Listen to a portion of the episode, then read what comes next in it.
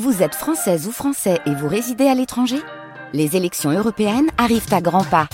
Rendez-vous le dimanche 9 juin pour élire les représentants français au Parlement européen.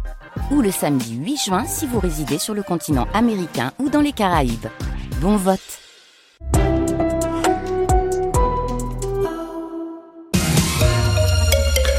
Les cumuls de pluie continuent d'être impressionnants. La porte de Gèvres est d'ailleurs toujours inondée. Le périphérique nantais coupé dans le secteur. Ailleurs, l'eau menace toujours de déborder du côté du lait de la Sèvre nantaise. C'était le cas ces derniers jours à Vertou. La chaussée des moines, théâtre d'une eau qui fait le yo-yo, Colline Mollard. Si la chaussée des moines est encore bien recouverte, sur l'aire de jeu, la jeunette, animal mascotte des enfants, n'a plus les pieds dans l'eau. L'eau qui s'est retirée en quelques heures, raconte Martine. Elle habite à 500 mètres de là vite retiré, je suis surprise. Au niveau des marches, c'était encore plus haut. Elle enjambe les débris déposés par l'eau. C'est des gros morceaux de bois, je n'arrive pas à distinguer ce que c'est. C'est impressionnant quand même. Nathalie est venue se promener avec sa sœur Marie-Laure dans la commune de leur enfance. Quand on était plus jeune, euh, notre père venait pêcher d'ailleurs ici. C'est triste, je trouve, quelque part, à voir un arbre couché comme ça, déraciné. Euh. Des barques aussi entièrement immergées, voire même déposées sur le chemin. Un spectacle de plus en plus récurrent. Depuis quelques années, il y en a. C'est plus, voilà. Les saisons étaient peut-être plus euh, régulières. Ils sont souvent inondés là euh, au niveau des restaurants. Et ça se voit sur les façades, observe Eric. Maintenant les maisons, si vous les regardez bien, tous les enduits, tout est vert par euh, l'humidité. Ce qui n'était pas le cas avant. Avant, ça verdissait, mais ça mettait un certain temps. Mais pas de quoi lasser les passants. C'est toujours beau à voir. Là, on retrouve notre petitesse par rapport aux éléments. C'est beau, un endroit de sérénité. Le bruit de l'eau qui clapote. Ça fait comme une cascade et je sais pas, ça a son charme quelque part. Et ce n'est pas fini puisque le niveau d'eau devrait remonter un peu dans la journée. Et cette météo capricieuse, elle a incité ce matin la mairie de Nantes à fermer tous ses parcs et jardins, au moins jusqu'à demain. Le conducteur perd le contrôle de son camion et il termine dans le fossé. C'était ce matin entre Nausée et Savenay.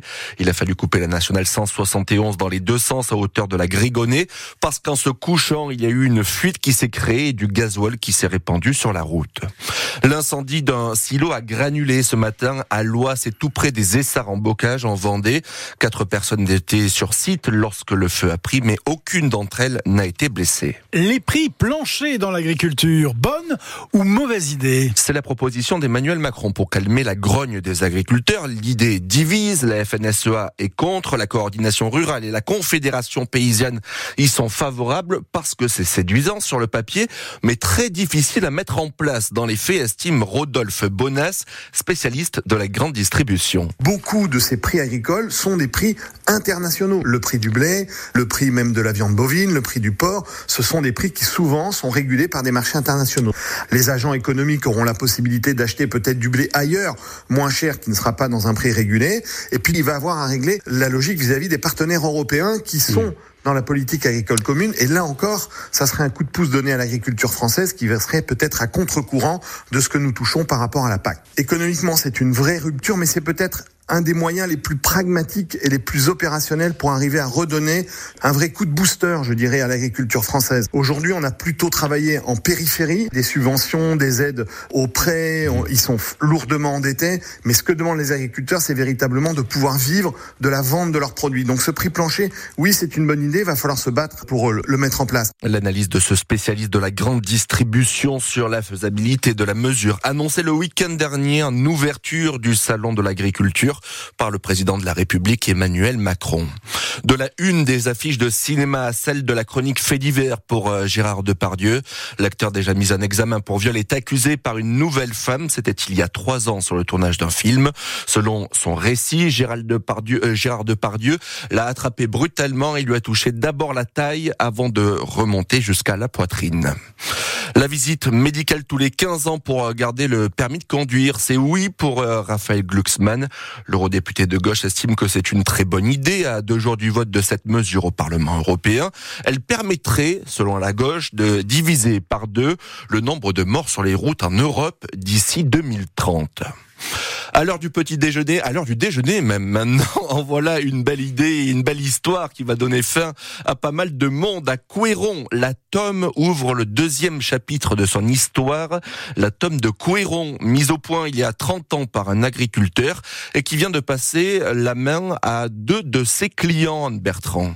Donc là, on va rentrer dans l'antre du fromager, à savoir la cave d'affinage. Alexis Baudard et Delphine Quéret ne se connaissaient pas avant de s'associer. C'est l'amour du fromage qui les a réunis. Vraiment, c'est un une aventure dans laquelle on s'est lancé par amour pour la tome de Couéron. C'était un produit qu'on consommait à titre personnel. On s'est vraiment reconverti pour ça. On n'était pas du tout de ce domaine d'activité. Elle était dans le transport, lui dans les travaux publics. Depuis cet automne, tous les matins, ils vont chercher leur lait dans une ferme d'Orvaux.